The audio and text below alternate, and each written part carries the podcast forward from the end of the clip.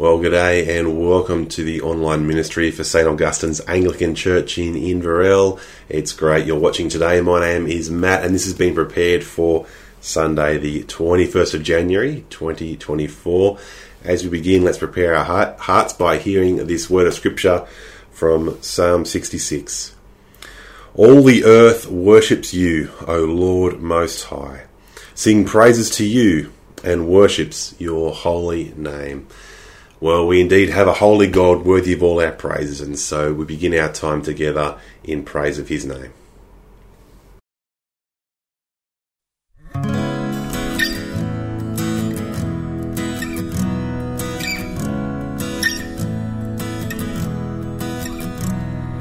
Praise to the Lord, the Almighty, King of creation. Oh, my soul,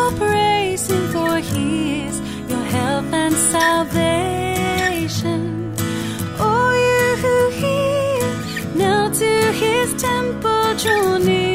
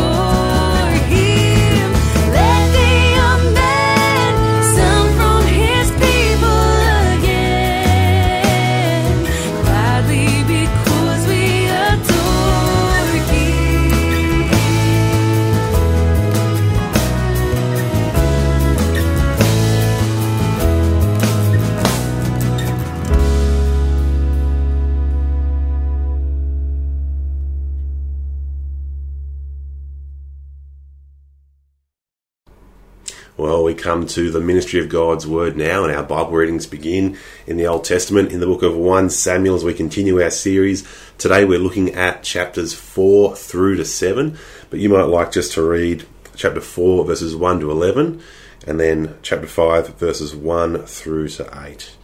Then our psalm for today is Psalm 24, and our New Testament passage is uh, 1 Corinthians 10, verses 1 to 6 and then 11 through to 13.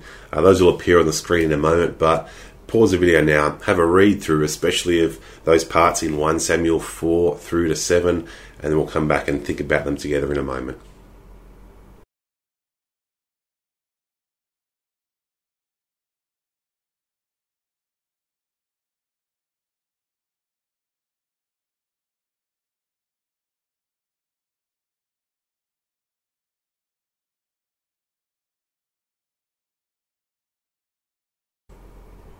Well, let's pray as we think about God's Word.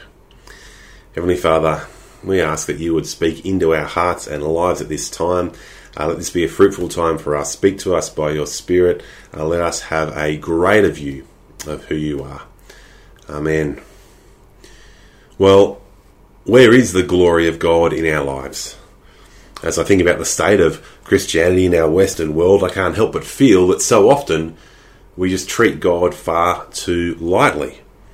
There seems to be a lack of reverence, uh, treating Him perhaps like He's some kind of back pocket God. He's there if we need Him, but otherwise our lives don't look that different Monday through to Friday.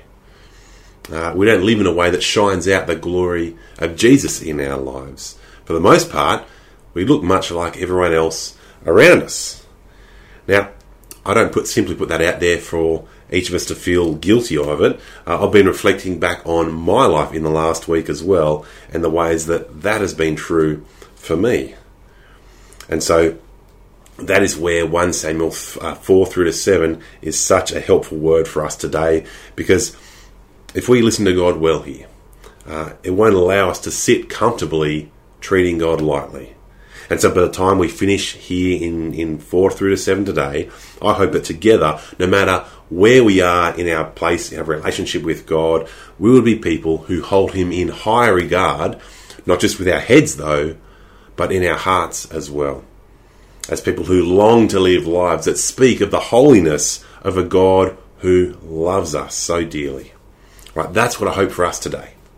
And so we're in 1 Samuel 4 through to 7. But to recap, where are we in, in Samuel? Well, remember, Samuel basically follows straight on from the book of Judges and the period of Judges in Israel's history. And the book of Judges, you might, you might remember, it finishes with that one line that summarizes how things are going in Israel. In those days, Israel had no king, everyone did as they saw fit. And for God's people, ancient Israel, things are in bad shape, they're in a bad way. Last week, though, we saw a bit of a shift. Chapter 3, we saw a shift as God begins to again speak to his people through the young Samuel. So that by the end of the chapter, the word of the Lord is no longer rare among them. And we were told, chapter 3, verse 19, you can see it if you've got your Bible in front of you. We were told there, the Lord was with Samuel as he grew up and he let none of Samuel's words fall to the ground. And all Israel, from Dan to Beersheba, they recognized that Samuel was attested as a prophet of the Lord. And so the Lord, he revealed himself to Samuel through his word, and Samuel's word came to all Israel. That's where we finished last week. But then, chapter 4, we get here and it shows us that those last few really positive words from chapter 3 they shouldn't be seen like a sort of happily ever after kind of moment now, there's a bit more going on here than that and so take a look with me chapter 4 verses 1 and 2 we see now the israelites went out to fight against the philistines the israelites camped at ebenezer and the philistines at aphek the philistines deployed their forces to meet israel and as the battle spread, Israel was defeated by the Philistines, who killed about 4,000 of them on the battlefield. All right, this is a big loss, and for ancient Israel, it would lead to even bigger theological questions. I mean, after all, entering the land, Israel were uh, they had God's promise of victory over their enemies.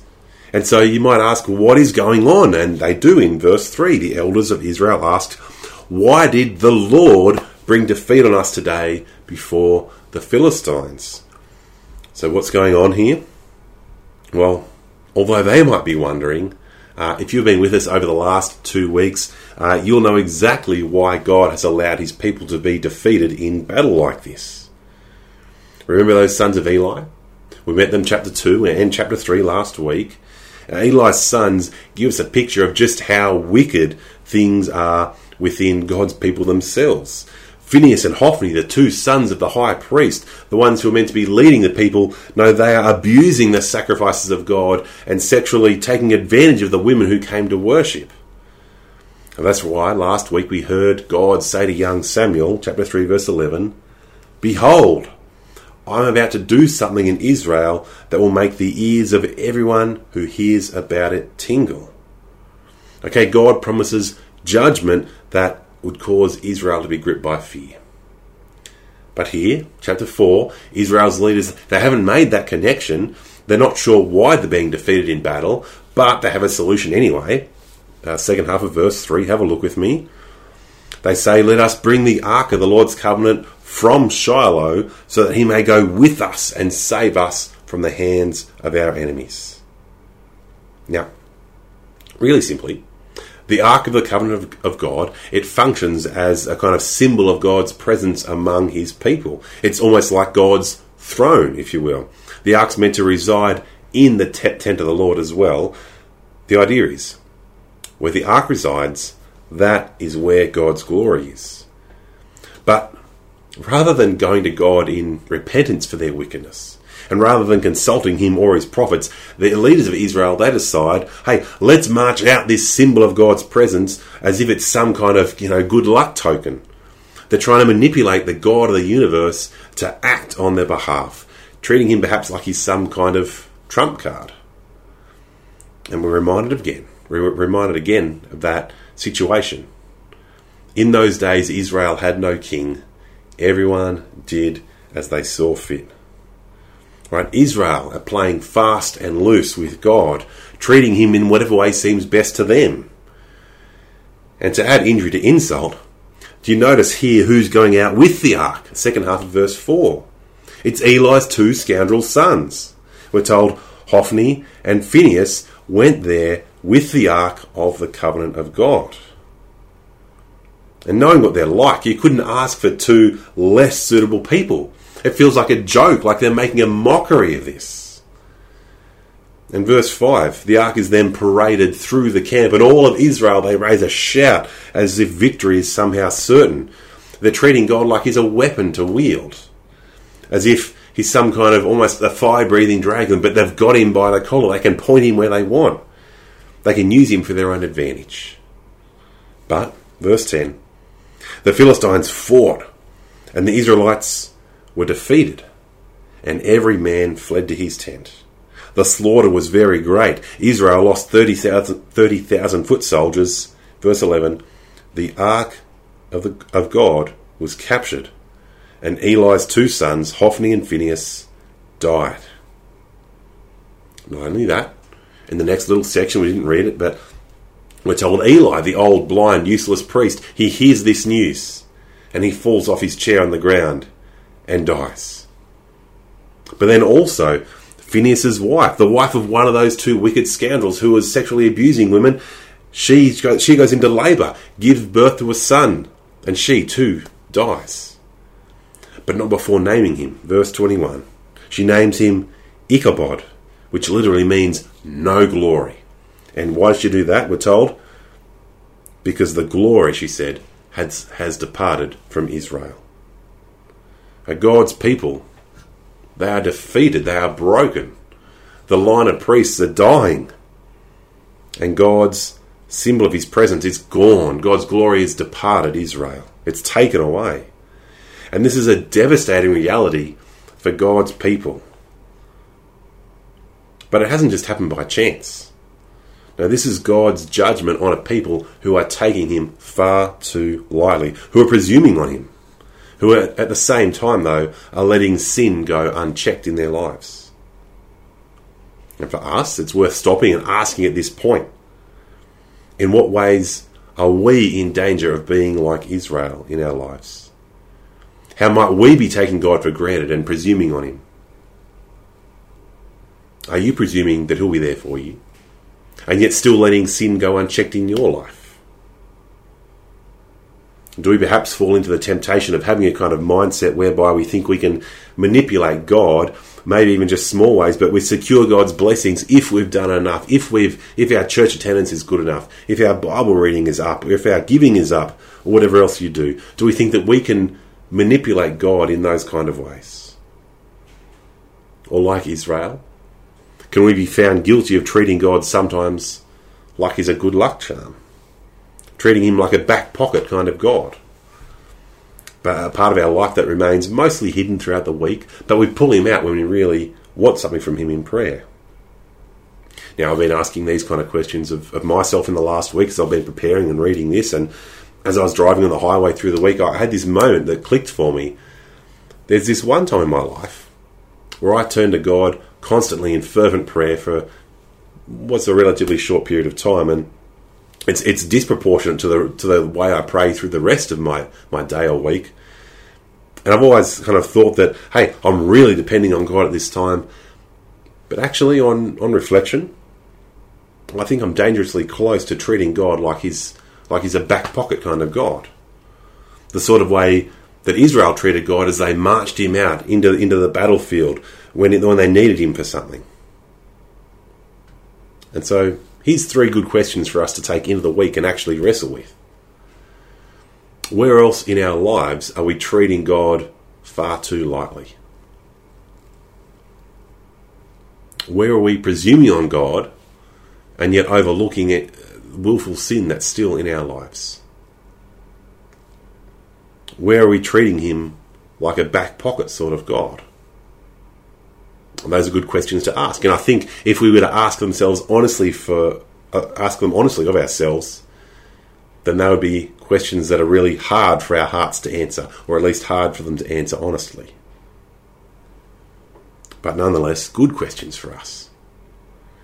Now, as we keep reading, we see that the Israelites, God's people, they're not the only ones to take God and His glory lightly. Because chapter 5 tells us how the Philistines, after defeating the Israelites, they marched the ark of the Lord into the temple of Dagon, one of their gods, and they're not doing that because they don't know where else to put it. No, no. This is a deliberate act. It's an act that's meant to humiliate. It's a way of saying, look, our God has had victory over your God.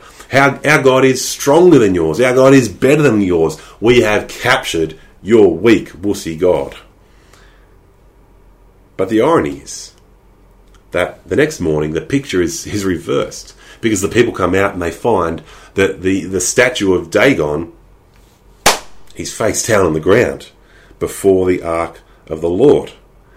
And it's a bit of a comical scene because the people, what do they do? They, they pick Dagon back up. They have to support him. They, they dust him off. They, they clean him up. But the next morning again, Dagon's face down, this time with his hands and head broken clean off. And as we keep reading, we find that in contrast to Dagon, who's in the dirt, handless, we see that the one whose name belongs to the ark was not handless. In fact, we're told in verse 6 of chapter 5 the Lord's hand was heavy on the people of Ashdod and its vicinity.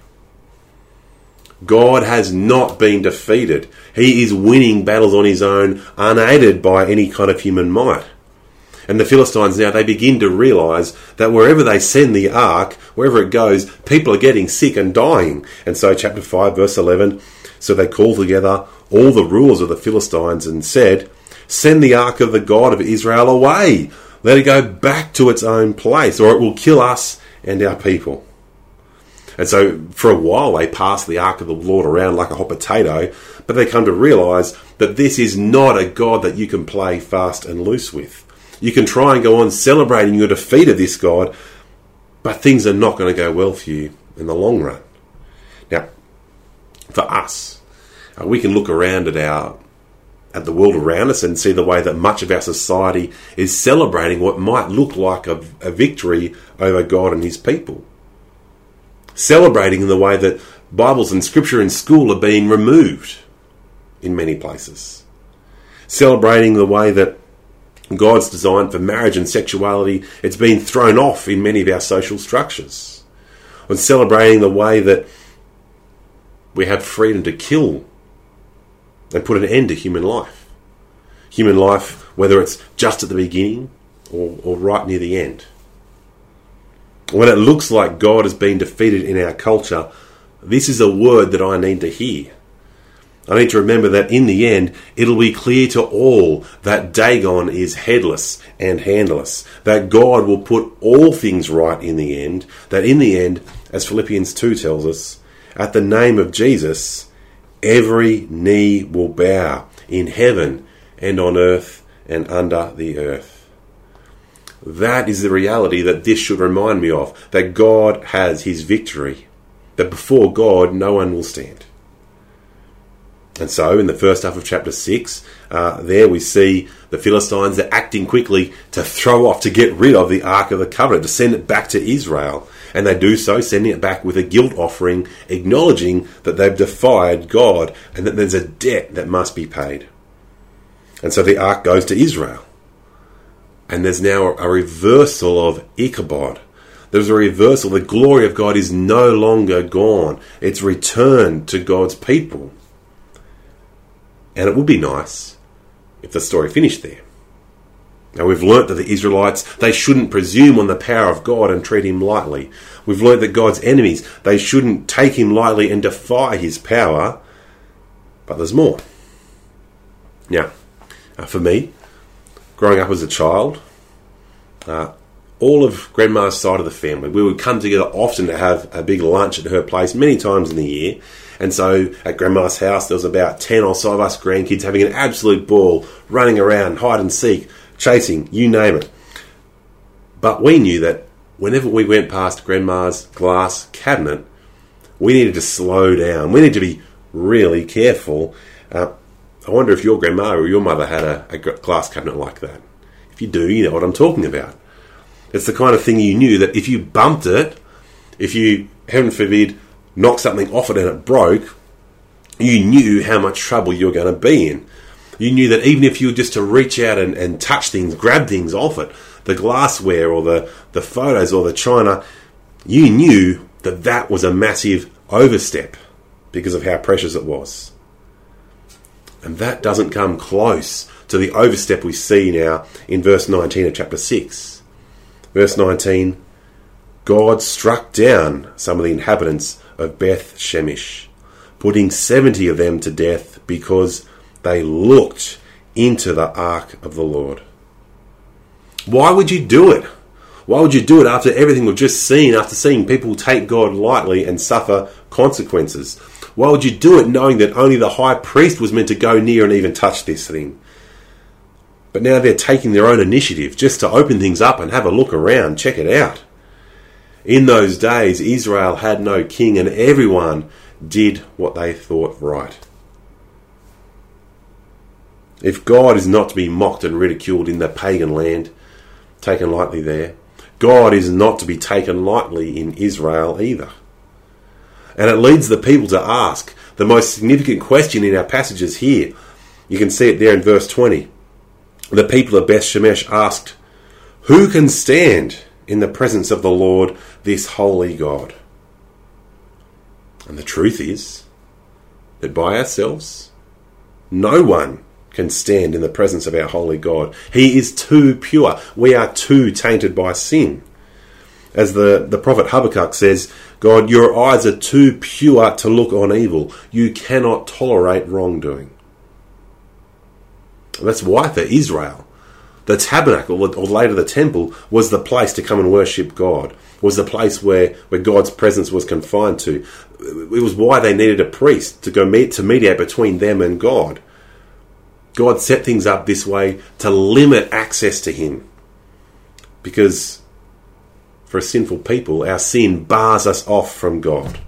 Put simply, it is not safe for a sinful people, for an unholy people, to come into the presence of a holy God. It would, for us, it would be like flying into the sun. And in chapter 7, the people, they regain a little bit of a picture of God's holiness. They realize they need to come and turn back to God. And so Samuel, he re enters the scene. He's been absent so far. He re enters the scene at this point and he begins interceding for them. Acting not only as a prophet, speaking God's word to them, but now acting as a priest as well, one who offers a sacrifice on their behalf. As you can see in chapter 7, verse 9. Then Samuel took a suckling lamb and sacrificed it as a whole burnt offering to the Lord. He cried out to the Lord on Israel's behalf, and the Lord answered him. Israel needed a mediator between them and God. And in that way, uh, we are not unlike them. Because of our sin, we too need someone to intercede on our behalf. Now, in 1 Samuel 7, we see Samuel acting as a prophet, offering the, the sacrifice of a young lamb for the people's sin. It's a sacrifice that's like other sacrifices, ultimately, it's just a shadow. It's something that can never fully deal with sin. It's something that would need to be repeated again and again for the people. And actually, for Samuel, acting as the, the priest and the sacrifice he offers, both of these things are shadows that find their fulfillment only in the Lord Jesus. Because in, in Jesus, we have a greater mediator. In Jesus, we have a greater sacrifice, one that means that we are cleansed once and for all. Now, reflecting on the, the, the practice of sacrifices in the Old Testament. Now, in the New Testament, the writer of Hebrews says this He says, Day after day, the priest stands and he performs his religious duties. Again and again, he offers the same sacrifices which can never take away sins. But, and he also says, but we have been made holy through the sacrifice of the body of Jesus Christ once and for all. And he says then, Jesus is our great high priest, the great high priest over the household of God. And this means that if you trust Jesus, then you can have confidence right now to stand before God.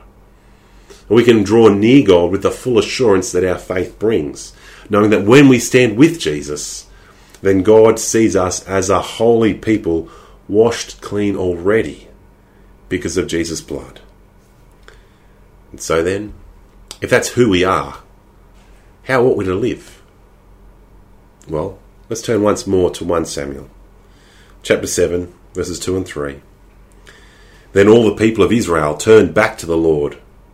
So Samuel said to all the Israelites, If you are returning to the Lord with all your heart, then rid yourselves of the foreign gods and the, and the and commit yourselves to the Lord and serve him only.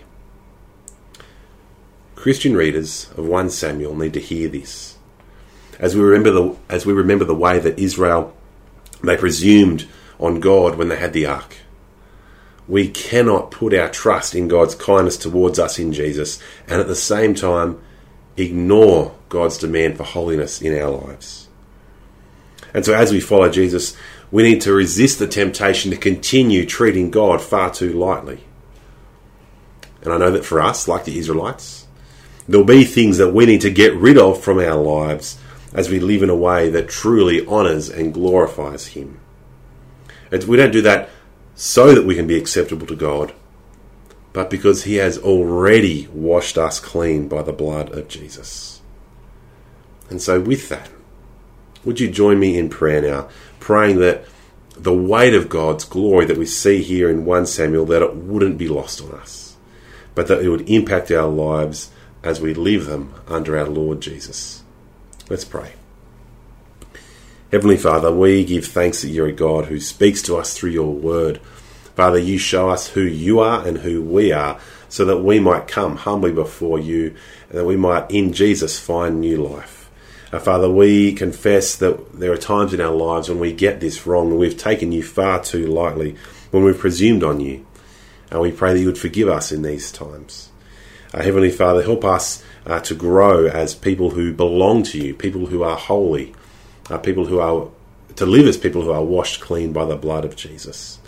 Uh, Father, thank you that Jesus is our exalted high priest, the one who continually intercedes for us and has made peace for us, uh, peace for us before you by his blood. Uh, Father, we long for the day, that day when every knee will be bowed before him, acknowledging that Jesus is Lord. And Father, we pray, come, Lord Jesus, and we ask that while we wait, that you would help us by your Spirit to live lives that honour and glorify you, that don't take you lightly, but acknowledge you as Lord of all. We pray this in the name of Jesus, our mighty mediator and Saviour. Amen. Well, we go now to another time of praise.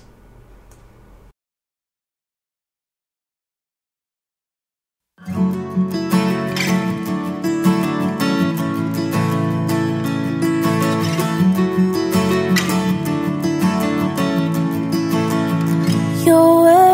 is good, it's ever faithful, worth more than gold, the heart's delight. Your word gives life to all who hear and obey.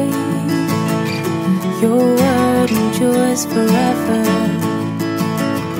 Your word is true, it never changes. It formed the earth, sustains it still. Your word defends, providing refuge and strength. Your word endures forever. Your word is a lamp unto my feet. Your word is a light unto my path.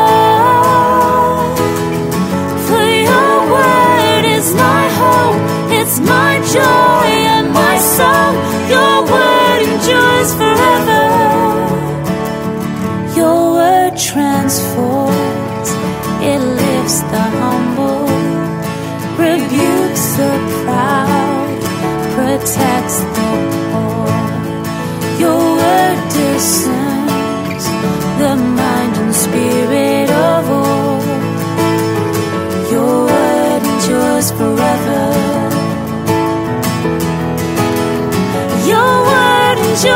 forever.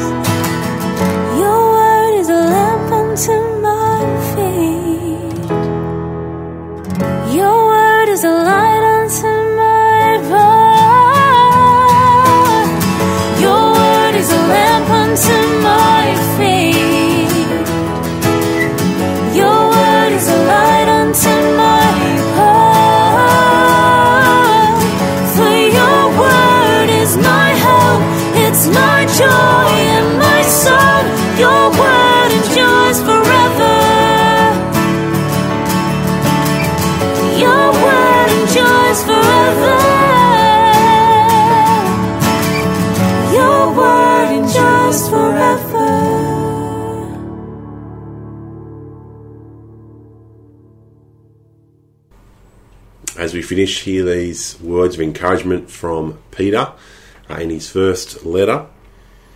Uh, words that are calling for lives to reflect the gospel truths we have. In 1 Peter 1:13, he says, "Therefore, prepare your minds for action. Be self-controlled. Set your hope fully on the grace to be given to you when Jesus Christ is revealed. As obedient children, do not conform to the evil desires that you had when you lived in ignorance. But, just as he who called you is holy, so be holy in all you do. For it is written, Be holy, because I am holy. Friends, we have a holy God, a God who, who is full of love, uh, a God who has shown us that in Jesus. And so may we now, as we go, live lives that are reflective of that. Have a great and blessed week. We'll see you next time.